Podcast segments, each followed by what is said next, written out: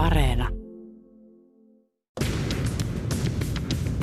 Politiikka Radio. Tämä on Politiikka Radio ja puheet päreiksi. Studiossa dosentti Heikkinen ja toimittaja Pajunen. Terve taas Vesa. Tervepä terve. Oletko Vesa huomannut, että Ukrainassa riehuvan sodan takia ihmiset ovat aika herkillä sanavalintojen ja niihin liittyvien nyanssien suhteen? Vihdoinkin. Tätä on odotettu, että aletaan ymmärtää sanojen painoarvo ja sananvalintojen merkitys. Ihan totisesti puhuen, niin nyt ollaan todella niin kuin kielitietoisia oltu, ainakin tässä näissä nimeämisasioissa, että millä nimellä sotaa kutsutaan, millaisia nimityksiä ja sitten millä nimellä tavallaan kuvaillaan sitä sotaa tai kaikkia siihen liittyviä toimijoita. Että olen tavallaan, tarvittiin tämmöinen valtava katastrofi, että kielitietoisuus heräsi. Olet tavallaan tyytyväinen. No, e, no tässä pienessä maailmassa niin kielin näkökulmasta olen tyytyväinen siitä, että ihmiset on laajalla rintamalla heränneet tähän kielen merkitykseen. Se on totta.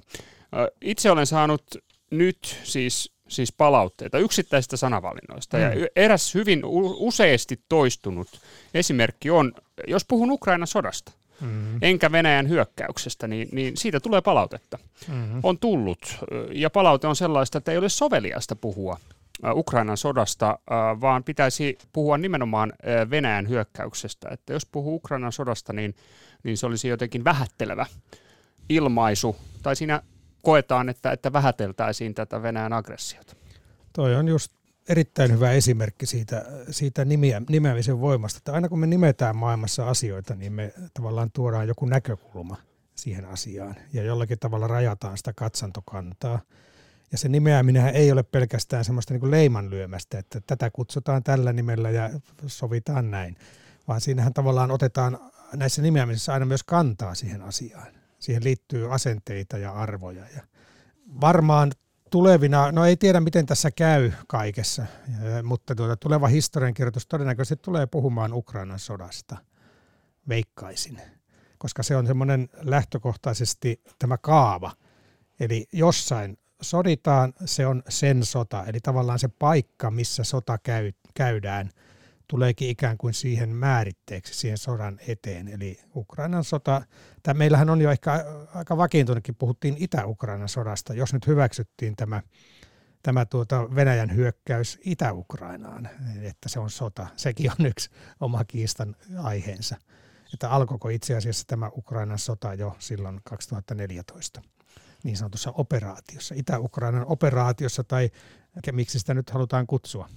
No tota, mitä Vesa ajattelet, että niin tällä hetkellähän tämä on kiistelty mm. asia tämä, että mikä on tämän sodan nimi? Onko se mm. Ukrainan sota vai pitäisikö puhua Venäjän hyökkäyssodasta Ukrainaan? niin tuleeko tämä kiista laantumaan?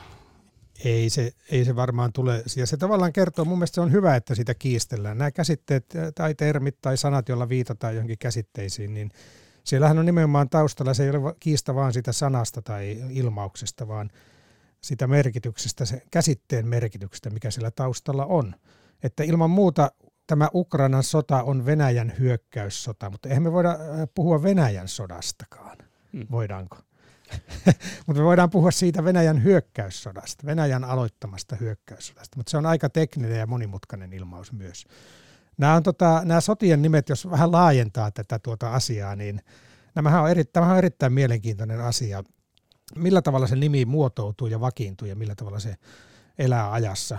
Että tuota, tässä voi nähdä useamman tyyppistä historiaa, että tuota, monestihan nimen antaa jälkikäteen ikään kuin historian tutkijat tai tiede maailma mm. nimeää, nimeää jälkikäteen, mutta monestihan se nimi saattaa syntyä ikään kuin kansansuussa siinä tilanteessa tai sen jälkeen.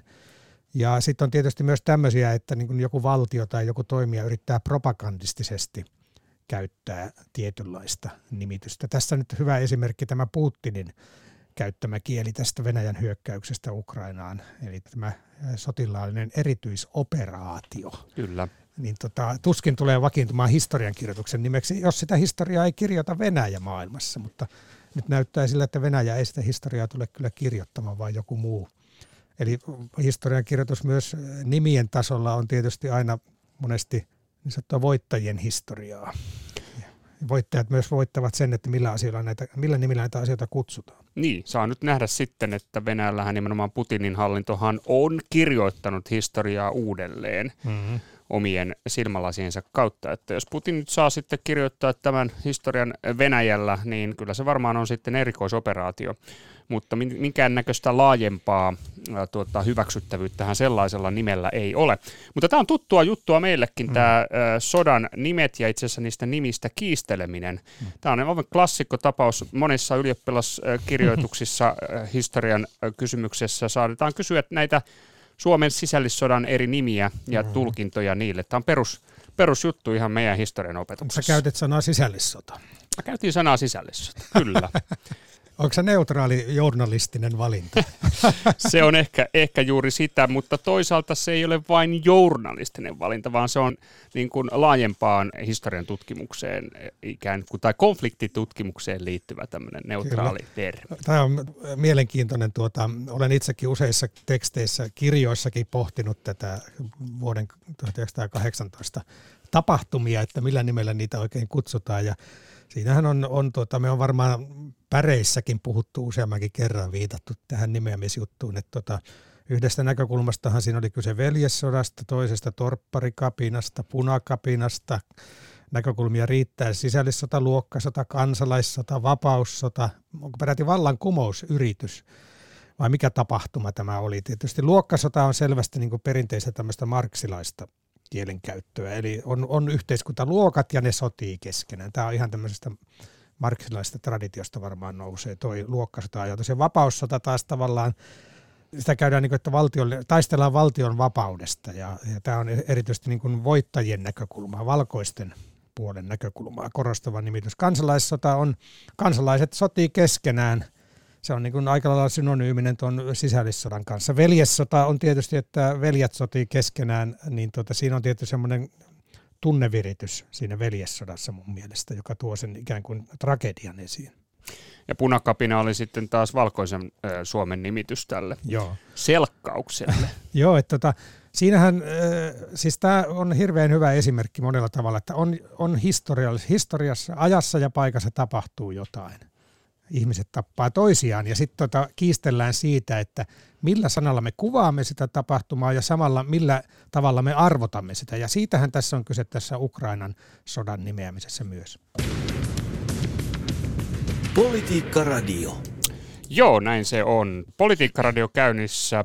Studiossa dosentti Heikkinen ja toimittaja Pajunen ja puhumme sodan nimistä on sellainen asia, että sodalla voi olla monet kasvot, tai usein onkin monet kasvut, mutta niin, niin voi olla myös näillä sodan nimillä Kyllä. monia kasvoja, kuten nämä esimerkit varsin hyvin osoittavat. Mutta meillä on aika kummallisiakin sotia ollut oh, historiassa. Siis, eh, tämä on vakava aihe tietenkin, mutta kyllä niin kuin taaksepäin kun katsoo, niin on aika hauskojakin nimityksiä näille traagisille tilanteille. Et, et, tota, ehkä tota, eniten mua nauratti tämä jalkapallosota, josta poikani on usein puhunut, koska hän, hän tota, tutkii jalkapallohistoriaa mielellään. Muistaaksä tämmöisen, jalka, tai muistitko tällaisen jalkapallosodan ennen kuin mainitsin sulle siitä? Itse asiassa mä en ihan muistan. Mä muistan tämän, että ensimmäisen maailmansodan rintamalla pelattiin tämä ystävyys jalkapalloottelu siis sotilaiden niin. välillä. Oliko se siellä ei kenenkään maalla, siellä linjojen välissä? Juu, Oliko se vielä näin? Kyllä. No se ei kuitenkaan, se ei varmaan ollut se jalkapallosota, tota, vaan 1969 El Salvadorin ja Hondurasin välinen sota, jota on sanottu myös maailman lyhyimmäksi sodaksi. Se kesti ilmeisesti sata tuntia noin. Onko tämä myytti, että se todellakin syttyy jalkapalloottelusta tämä sota? No siinä oli ilmeisesti ollut kaikenlaista konfliktia ja ristiriitaa, mutta sitten oli tuota jalkapallokisoissa tämä kärjisty. Nämä maat joutu vastakkain. Olikohan ne MM-kisat peräti silloin. Niin tuota, siitä jonkun ajan päästä sitten El Salvador taisi voittaa sen tota, viimeisen matsin siinä ja se, se kärjisti sitten näitä ristiriitoja niin, että alettiin sotimaan ihan ja siinä tuli kai ihan tuhat päin vainajia. Että se ei mikään niin sinänsä leikin asia kyllä ollut. Jos on puhuttu, että, että Putinin äh, hyökkäyssota Ukrainaan on absurdi, järjetön, mieletön, mm, no, niin on kyllä tuokin. no kyllä, siis no kaikki laajennetaan, kaikki sodat on järjettömiä loppupeleissä. Mutta näitähän on näitä nimeämisiä sitten tuntien tai päivien tai jopa vuosien mukaan. 30-vuotinen sota, kuuden päivän sota oli. Se oli tuota Israel ja arabivaltiot, 67. Oliko se kuin satavuotinen sotakin? Niin, tai siis äh, Ranskan ja Englannin laivastot mättivät toisiansa vastaan noin yhteenlaskettuna siis sadan vuoden aikana. Jaa, on, on kiinnostavaa. Siis meillä tietysti, kun puhutaan näistä Suomen sodista, niin tota, no Suomen sotakin on tietysti historiassa ja mutta puhutaan talvisodasta ja jatkosodasta. Siitä oli kiinnostavia juttuja. On, on tota, talvisodan pikkujättiläinen kirjassa on tämmöinen artikkeli, Antti Juutilainen, sodan nimi. Ja tota, sehän ei ollut, voisi kuvitella, kun sitä nyt jälkeenpäin käytetään aika silleen niin kuin kansallistunnetta nostattavasti ja jopa propagandistisesti monesti. On puhuttu myös muuten Ukrainan talvisodasta. Niin tota, sehän ei ollut tämmöinen niin valtiollisilta taholta annettu nimi. Mannerheim käytti sanontaa tota, 43 puhui talvisodan ankarista kuukausista ja talvisodan jäyhistä kuukausista, mutta tuota, se ei kuitenkaan ilmeisesti ollut tota, niin kuin tavallaan tietoisesti nimetty, vaan se ikään kuin kansan suussa alkoi vakiintua sodan nimeksi. Talvisota. Talvisota ja samalla tavalla jatkosota kuin tota, aikalaisten suussa, kun oli, oli tota, allekirjoitettu välirauha niin, tota, ja iku, rauhansopimus ikuisiksi ajoiksi niin se kuitenkin sota sitten ehkä yllättäen tai ehkä ei jatkui. Mm. Että tuota, se on tietysti luonnollinen tavallaan talvisodan jatke ja tästä Jari Leskinen kirjoittaa tästä. Nämä on tosi kiinnostavia, että mistä se nimi tulee. Että tota, tiedätkö muuten Krimin sodan tähän Ukrainaan liittyen? Mikä, mikä sulle tulee mieleen, että oliko se 2014, oliko se Krimin sota? Krimin sota oli 1850-luvulla. niin, Eikö siihen liittynyt sitten tämä tuota Oolannin sotakin? Joo, kyllä. Ja, Englantilainen laivasto kävi pommittamassa ja Siinähän on paikkojen mukaan taas nimetty. On Krimillä on sodittu ja on, on sodittu jopa Ahvenanmaan eli Oolannin tota, rannoilla. Tämä, kun tämä Putin puhuu tästä operaatiosta, niin löysin tosi kiinnostavan väitöskirjan. Petteri Lalu maanpuolustuskorkeakoulussa on tehnyt 2014 syvää vai pelkästään tiheää neuvostoliittolaisen ja venäläisen sotataidollisen ajattelun lähtökohdat. Kehittyminen ja soveltaminen käytäntö ja nykytilanne on, löytyy netistä todella kiinnostava. Hän puhuu siellä muun muassa tämmöistä Alexander Svechinistä, joka tuota, on tehnyt teoksen Strategia vuonna 1927, ja siellä on käsite operaatiotaito. Ja tätä operaatio on sellaista sodan toimintaa, jonka kuluessa joukkojen ponnistuksia käytetään ilman minkäänlaista keskeytystä määritellyllä sotanäyttämön alueella väliaikaisen tavoitteen saavuttamiseksi. Ja tämä oli jotenkin niin semmoista, että tämä Putinin operaatio, erillisoperaatio, käsite, että kuinka pitkä neuvostoliittolainen historia sillä oikeastaan onkaan. Politiikka Radio. Joo, kyllä se varmaan näin on, että mitä sotimiseen tulee, niin siitä löytyy pitkä historia Venäjältä ja, ja myös Neuvostoliitosta. Joo, ja siitä kielestä, millä sitä ikään kuin niitä käsitteitä muodostetaan. Ja liittyy tietysti tämmöiseen myös valtiolliseen aivopesuun. Joo, ja tota noin, nyt kun tota Putin riisui tämän naamionsa ja paljasti nämä omat sodan kasvonsa, niin sen jälkeen Suomessahan on aika paljon ripitetty siis sitä tapaa, miten Suomessa on puhuttu ulkopolitiikasta, puhuttu Natosta, puhuttu Venäjästä. Mm. Ja, ja e, Twitteristä esimerkiksi löytyy tällä hetkellä hyvin, hyvin laajaa keskustelua nimenomaan tästä NATO keskustelusta, että mm. miten, miten siitä Natosta nyt pitäisi täällä puhua ja miten pitäisi puhua ulkopoliittista, pitäisikö puhua sotilasliitosta vai pitäisikö puhua puolustusliitosta. Ja tämä on kyllä nyt niin hyvä kysymys, että oli aivan välttämätöntä kilauttaa eräälle aktiivisesti NATO-keskusteluun osallistuvalle kansanedustajalle, RKPn Anders Adlerkreutzille ja tiedustella hieman, että millä käsitteellä Natosta oikein olisi soveliasta puhua? Kyllä mun mielestä Nato on leimallisesti puolustusliitto. Jos pohtii sitä muutosta, joka on tapahtunut kylmän sodan jälkeen, minkälaista valmiutta Euroopassa on, minkälaisia joukkoja, minkälaista aseistusta, niin ei voi puhua mistään muusta mun mielestä kuin puolustusvalmiudesta – että se on kyllä määritelmästi joku defensiivinen rakennelma, joka ei, toisin nyt kuin vaikka Venäjä ei harjoittele hyökkäyksiä, keskittyy nimenomaan puolustukseen. Eurooppaan sijoitettujen, vaikka sitten amerikkalaisten joukkojen määrät on huomattavasti pienentynyt. Itä-Euroopassa ei juurikaan ole NATO-joukkoja, tai sanotaan, että lukemat on niin hyvin pienet. Että kyllä puolustusliitto on tässä se sana, jota tulisi käyttää. sanotaan näin, että, että NATO-keskusteluhan on ehkä lähinnä vaikea käydä, ja, ja, ja, ja Suomessa ollaan niin kuin mielellään niin kuin puhuttu kaikista muista vaihtoehdoista kuin NATOsta. Että puhutaan mielellään vaikka Suomi-Ruotsin yhteistyöstä, joka on sinänsä minusta tärkeä ja hyvä ja, ja, ja, ja positiivinen asia. Puhutaan mielellään siitä, kun NATOsta puhutaan mielellään EUn puolustusulottuvuudesta, kun NATOsta EU-puolustusulottuvuudesta siitä, kun mun mielestä on aika selvä, että sellaisen niin kuin rakentaminen niin kuin rinnakkaisena järjestelmän niin kuin NATOa vastaamaan on, on aika epärealistinen hanke ja, ja, ja, ja myöskin niin kuin taloudellisesti ja sotilaallisestikin tehoton.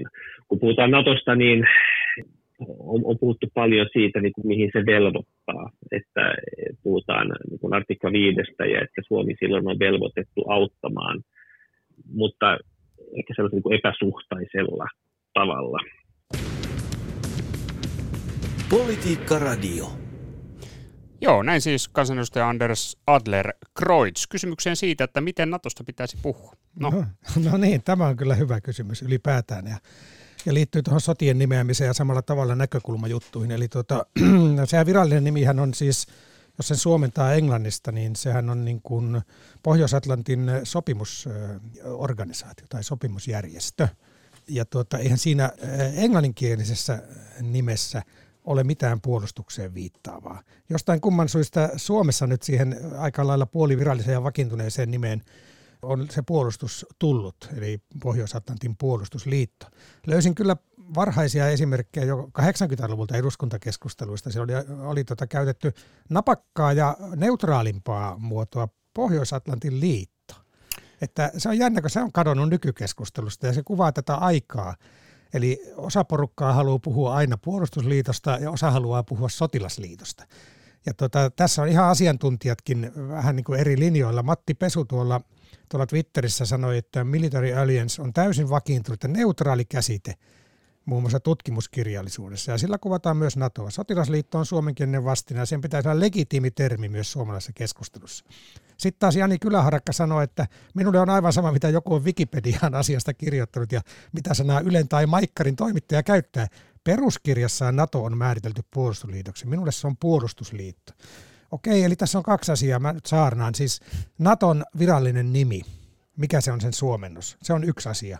Ja se on nyt aika lailla vakiintunut, että Pohjois-Atlantin puolustusliitto – mutta toinen asia on se, että mitä sitä mm, kuvailevana määritteenä, kun puhutaan, että onko se puolustusliitto NATO vai sotilasliitto NATO, niin se taas on toinen juttu ja se, se elää ja se mun mielestä saakin elää. Ja omasta näkökulmastani sehän on sekä puolustusliitto että sotilasliitto.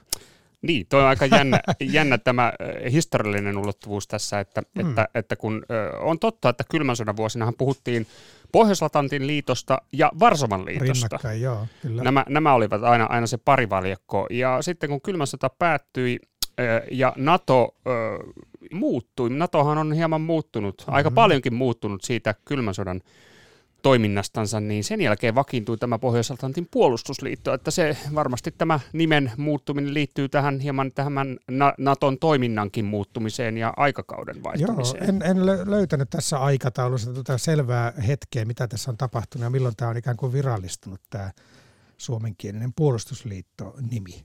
Että tuota, jos kuulijoissa on tietäjiä, niin ottakapa yhteyttä. Tämä kiinnostelee kovasti, niin kuin sanotaan. Eli totta, tässähän on myös Naton muuttumisesta kysymys, ei vain nimitysten muuttumisesta. Eli Natohan on alkanut korostaa tätä poliittista puoltaan ja, ja niin kuin demokratian puolesta toimimista tosiaan kylmän sodan jälkeen. Ja silloin tavallaan se on tavallaan niin kuin Suomen on ollut helppo leimautua Naton kumppaniksi ja ikään kuin tässä lännettymismielessä – että Suomi on osa länttä ja on Naton kumppani. Ja tavallaan NATOon liittyminenkin olisi tämmöinen niin lännettymisprosessin ehkä sitten se huipentuma tai viimeinen piste.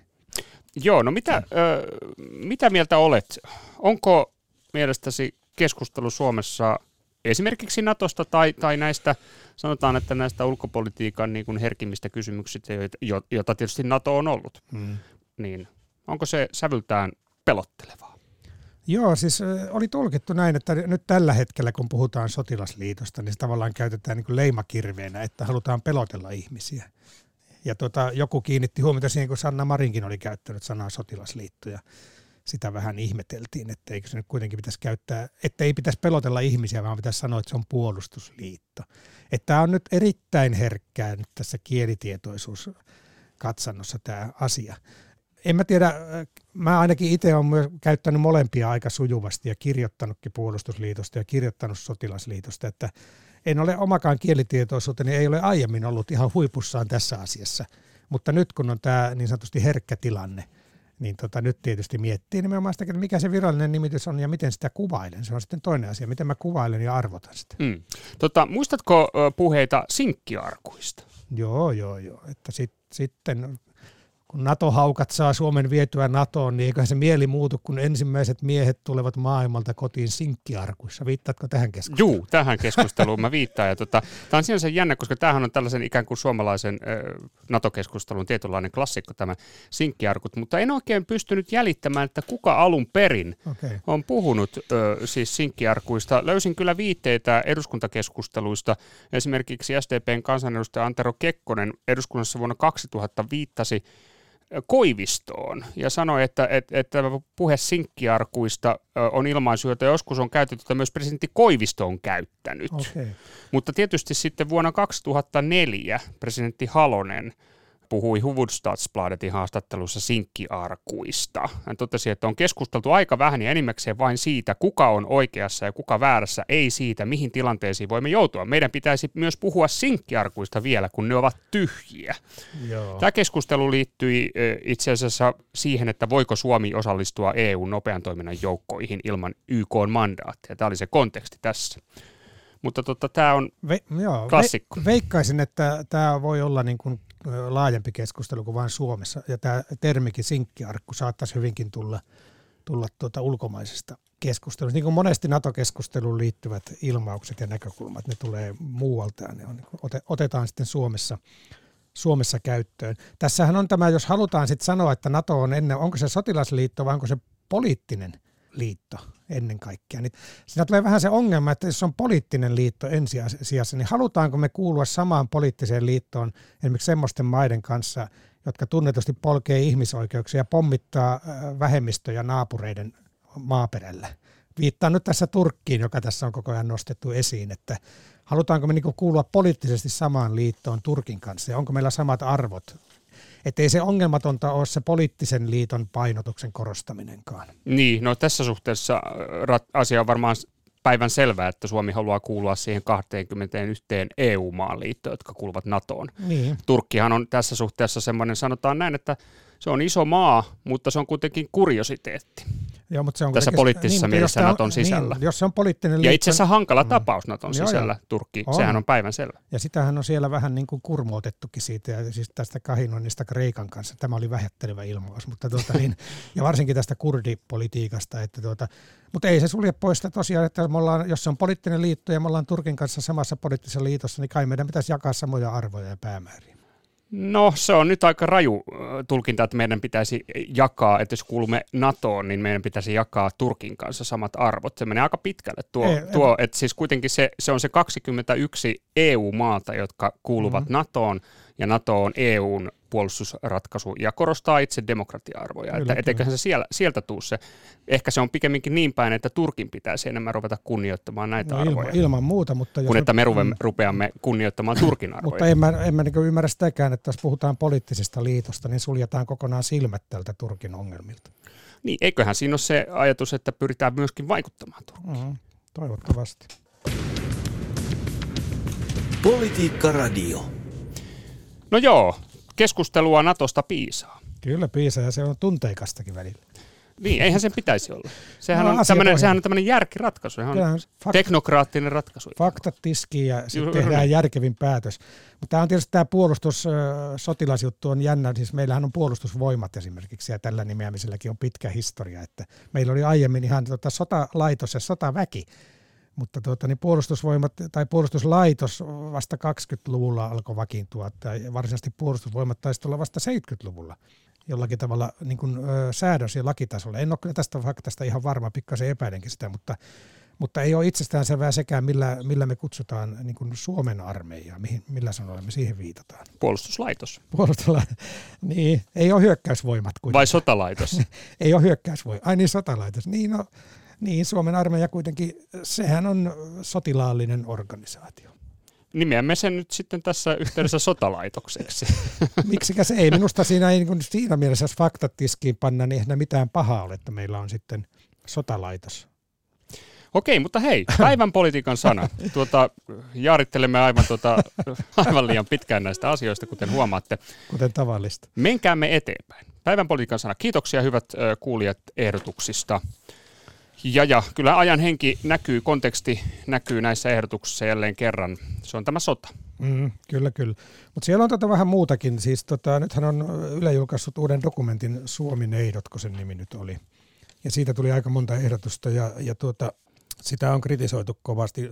Hyvin rajua keskustelua ja tavallaan Ylen kritiikkiä että tuota, tämmöinen ohjelma ja tässä genressä tavallaan ilman, että tätä todellisuutta mitenkään niin kommentoidaan tai suhteutetaan. Eli siinähän on, on tuota, kansallissosialisteja mukana, puhutaan kansallismielisistä, ainakin joku päähenkilöstä kai on kansallissosialistisen aatteen kannattaja, eli suomeksi sanottuna natsi.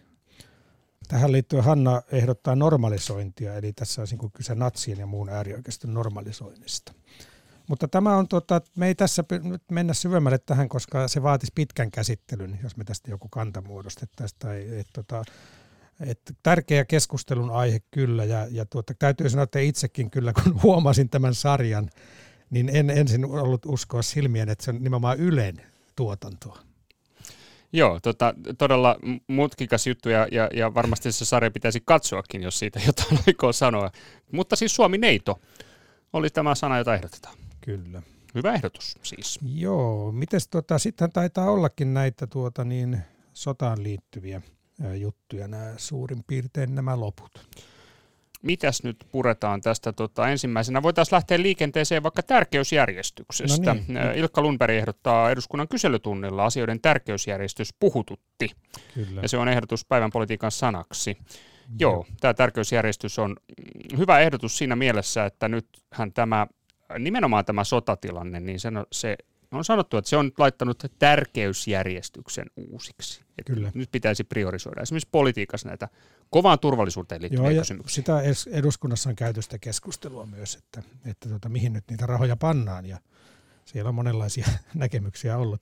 Panu Kauppila ehdotukseni on tuomitseminen, joka on nyt muodissa. On tuomittu Venäjä ja Putin, NATO ja Länsi vankilan toimittajia taas kerran Navalni, Kiina ja Intia hitailusta, Saksa energiasta, urheilijat ja taiteilijat, Nokian renkaat ja ne, jotka eivät tuomitse, nehän tuomitaankin. Eli kyllähän tämä on, tämä on tota monenlaista sometuomiota ja muutakin tuomiota. Ihan tosiaan Navalnille mätkäytettiin lisää, lisää vankeutta ihan roppakaupalla myös. Joo, ja Suomi neito on tuomittu. Suomi neitokin on tuomittu, kyllä. Joo, ja tota noin, niin sitten mennään eteenpäin.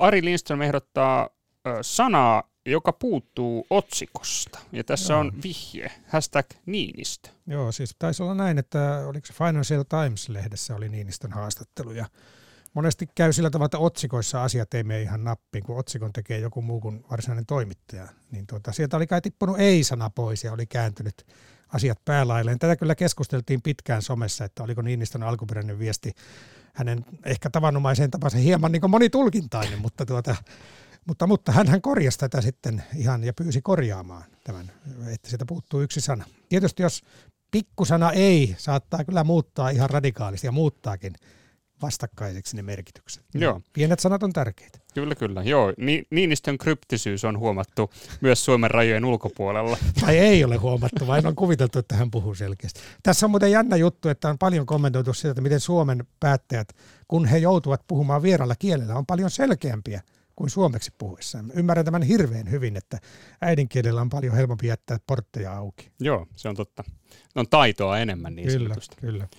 Okei, no hei, Timo Kerosuo ehdottaa päivän politiikan sanaksi NATOa. No, no niin. niin, erinomainen ehdotus. Nyt ei puhuta optiosta, vaan liittymisestä NATOon. Mm. Tämä on hyvä ehdotus, mutta, mutta, mutta enpäs nyt tiedä siis. Kyllä mä luulen, että meidän tarvii vähän nyt kuitenkin vielä odottaa Ehkä tässä. se Naton aikakin vielä saattaa koittaa. Se voi olla. Naton ovi avautuu puheet päreksi ohjelmassa jossain kohtaa. Se saattaa olla, että, että lunastamme NATO-option tässä ohjelmassa jossain vaiheessa, mutta, mutta sen aika ei ole kuitenkaan ei. vielä. Hei, mutta Natosta puhutaan varmaan myös huippukokouksessa. Paula Pulkkinen ehdotuksen on huippukokous, se yhdistää ja herättää toivoa kaiken muun ad hoc diplomatian rinnalla. Eli nythän on maailman johtajia Euroopassa, onko se Brysselissä, kun nyt oli monenlaisia kokouksia. Bidenkin on saapunut sinne ja hän kehasi jo Sanna Marinille Suomen puolustusvoimia. No niin, se on tota, tärkeitä signaaleja Suomelle nämä. Suomi mainittu. Huom puolustusvoimat. Hmm tuota, tuota, ihmiskaupasta on puhuttu, Mikko Keto ehdottaa ihmiskauppaa ja sitten Miri Kukkonen ehdottaa pakolaista. Nämä nyt liittyy toisiinsa. Kyllä, joo, vakavia juttuja, hyviä ehdotuksia. Tuosta tota, eurooppalaisesta isojen päättäjien tapaamista pitää ottaa tämä Pekka Ripatin ehdotus esiin. Ehdotukseni päivän politiikan sanaksi on uusi nimi hirviö, strategiakompassi. Vaikka tarkkaan ottaen se taitaa olla strateginen kompassi, eli EUn puolustusyhteistyön kehittämisen asiakirja. Niin. No niin, kyllä tuli turvallinen olo, on eikö? Euroopan puolustusyhteistyö, tämähän on Sauli Niinistön lempilapsia ollut, jos en, jos en väärin ole tulkinut, mutta tota, hänkään ei koskaan puhu Euroopan sotavoimista tai aseväestä tai joo, ei, ei, sotilasliitosta. Ei Kukaan ei ole puhunut EUn militarisoinnista. Ei, joo. Hei, mutta mennäänkö kohti, tota, no onhan me menty kohti. Hei, mutta täällä on sotaan liittyen, sä puhuit motista tuolla somessa niin tota, nyt tähän mottiin liittyen Kim Rantala, ukrainalaisten viekkaus ja ketteryys on herättänyt varauksetonta ihailua ja kunnioitusta. Yhtenä taktiikkana tässä on motitus, mutta koska motti oli jo Pajusen esittelyssä, ehdotan päivän politiikaksi vastaisi. No niin, kyllä joo. Niin, ikään kuin sitä ei voisi ehdottaa, jos minä olen siitä puhunut. Ei, sä, oot pila, sä tämä... pila, pilasit motin, se on ollut hyvä sana. Mutta... Tämä kunnioituksella vastaan. Uh. Joo, Jan Wolf puhuu mottipäistä okay. ja, ja Tiina äh, Susanna haluaa motin kahvia aamuisin. Ja mm. Matti taas sanoi, että jänisjahti on olennainen osa mottia. Siis tämä motti, siis sehän sehän on siis mittayksikkö. Se on mitta, mitta joo, ja siis taitaa Suomeen tullakin ruotsin mittasanasta. Tuota, niin, äh, siis mottihan on, mä oon tehnyt motteja paljon halkohommissa. Että eikö se on, sehän on kuutiometri, jos munaa itseä, niin metri kertaa metri kertaa metri. Eikö se ole motti? Juu, kyllä, motti halkoja. Mutta motitus tietysti täältä talvisodasta tulee sadan viiden päivän, kunnianpäivän tota, kuvastosta mieleen motit. No niin, Pajunen teki, veti lippaan tuossa nyt sitten. Kerrotaan kuvan ulkopuolelta. Kyllä. Nä, nämä vuorosanat puhutaan asennossa seisten. Joo, kyllä kyllä. Mottihan on, sehän on suomalaista sodankäynnin taitoa se. Hei muuten nimeämistä on pakko sanoa viime lähetykseen. Meitähän, mehän, meitähän motitettiin vähän, kun me ei muistettu sanoa, että Volodymyr Zelenski, Zelenski Zelenski mm. on myös tota juristi Totta. koulutukseltaan. Se Joo. unohtui, kun oltiin niin siinä näyttelijä ja koomikko huumassa. Ja toinen asia, mikä unohtui, ja hyvä sana on tämä kansanpalvelija. Siitä unohtui sanoa, että tästä televisiotodellisuudestahan tuli oikeaa todellisuutta, kun Zelenski perusti puolueen, jonka nimi on kansanpalvelija. Joo, emme hirveästi puhunut tuosta tavallaan hänen populistipuolueesta. Ei, sehän on, sitä on ennen näitä sotatapahtumia, niin Julius Lehtinen analysoi ulkopoliittista lehdessä. Hieno juttu oli, tuota, siinä puhuttiin keskustalaisesta julkimopopulismista.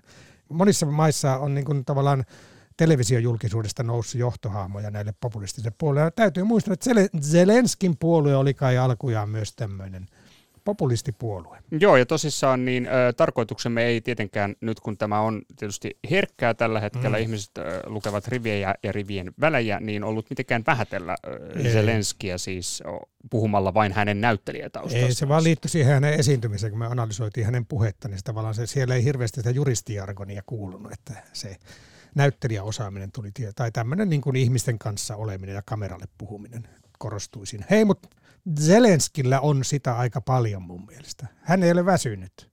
Ei. Ei näy väsymisen merkki. Ei, ei. Hänellä on sitä paljon. Päivän politiikan sana on energia. Politiikka Radio. No niin, tota, taisi tulla parikin ehdotusta. Kalle Kansanen ainakin ehdotti energiaa ja Wilhart ehdotti energiaa. Tuota, Kalle Kansanen sanoi, että vaikkei siitä pulaa vielä ole, puhetta siitä riittää. En ole varmaankaan ainoa, joka myös toisinaan miettii, mistä sitä saisi oman arkensa pyörittämisen. Nythän on kevät ja aurinko paistaa ja luonto on täynnä energiaa. Et jotain positiivista, mutta tota, siellä huippukokouksessa taidetaan vähän negatiivisen sävyyn puhua tästä energiasta. Energiahuolto on vaarantunut ehkä tämän hyökkäyssodan takia. Hmm. Tämä on nyt ö, kuumottava juttu. Hmm. Ö, mistä saada energiaa? Sekä tietysti niin kuin henkistä energiaa että sitten myöskin hmm. polttoainetta. Niin, se on tietysti lainasana, mutta hyvin vakiintunut Suomeen. Siellä on pitkä tausta, että menee latinaan ja sieltä taitaa mennä kreikkaan. Se liittyy vanhoihin tämmöisiin toimintaan ja operaatioihin – siellä taustalla on tämmöiset toimintaan ja operaatioon liittyvät sanat. Ja itse asiassa, kun mennään tarpeeksi kauan, niin energian taustalla on tekeminen. Ja mun mielestä tuo Zelenskin ja ukrainalaisten energia, sehän on ollut tekemistä. Tekemisen makua. Okei, tota, no energisoiko tämä keskustelu sinua, Vesa? Kyllä, mähän on ihan tässä liekeissä ja loppupäivästä ei sitten jaksakaan tehdä enää mitään. Okei, okay. ei muuta kuin uh, latailemaan akkuja siitä siis. Joo, töihin tästä täytyy kiirehtiä. Näihin puheisiin. Näihin puheisiin. Politiikka Radio.